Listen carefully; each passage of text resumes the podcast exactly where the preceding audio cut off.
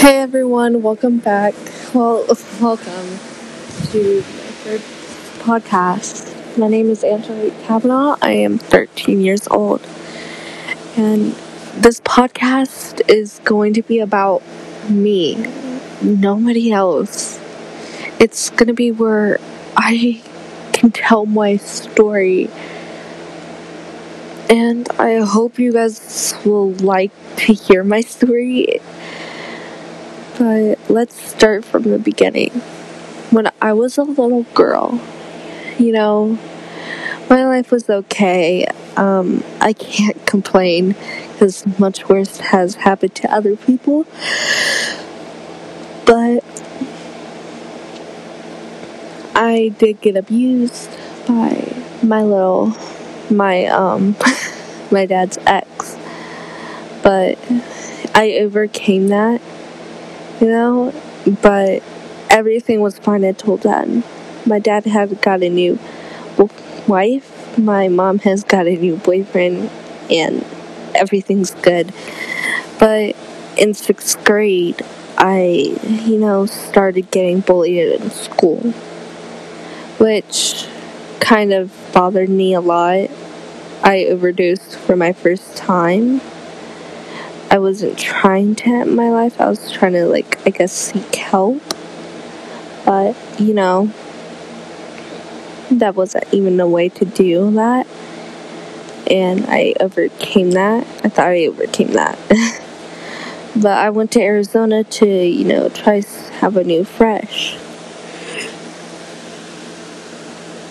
But when I went to Arizona, it was all okay at first but when I had my first overdose, it was in the summer.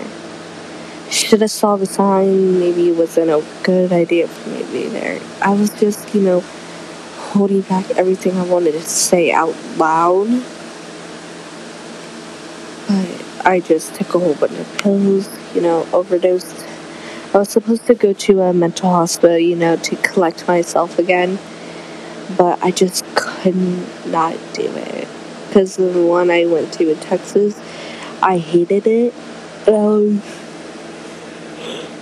I was super scared to go back to another place like it.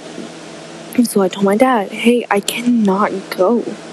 Like, we got reevaluated and I was able to go home. So then I tried, you know, gathering myself together. But then I kept overdosing later on. I kept overdosing and I went to hospitals the second time in there. You know, trying to be smart about it that time.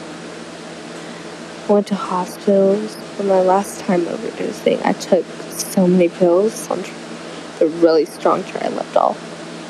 And I honestly felt like I was dying at that point.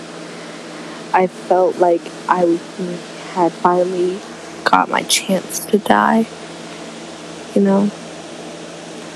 Like, I felt so sick. I was throwing up. My chest hurt. My it felt like my heart was gonna bounce out of my body. That's how bad it hurt when I got to the hospital, they said I'm gonna have to be transported into the ICU, which never happened. But, you know, my dad was so upset because he thought he was gonna lose me. He, he was grateful he didn't.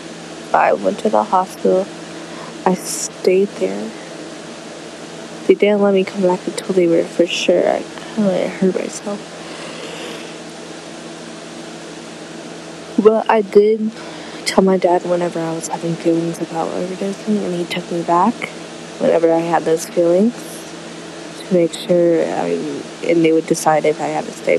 Pretty much every time I had to stay because I was suicidal, and they couldn't take the chance of you know me overdosing or anything like that. But when I came back to Texas, I have collected myself again. I felt home.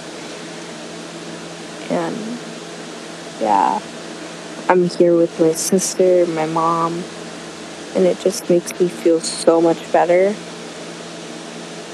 I just love my mom and my sister. I don't know what my life would be without them.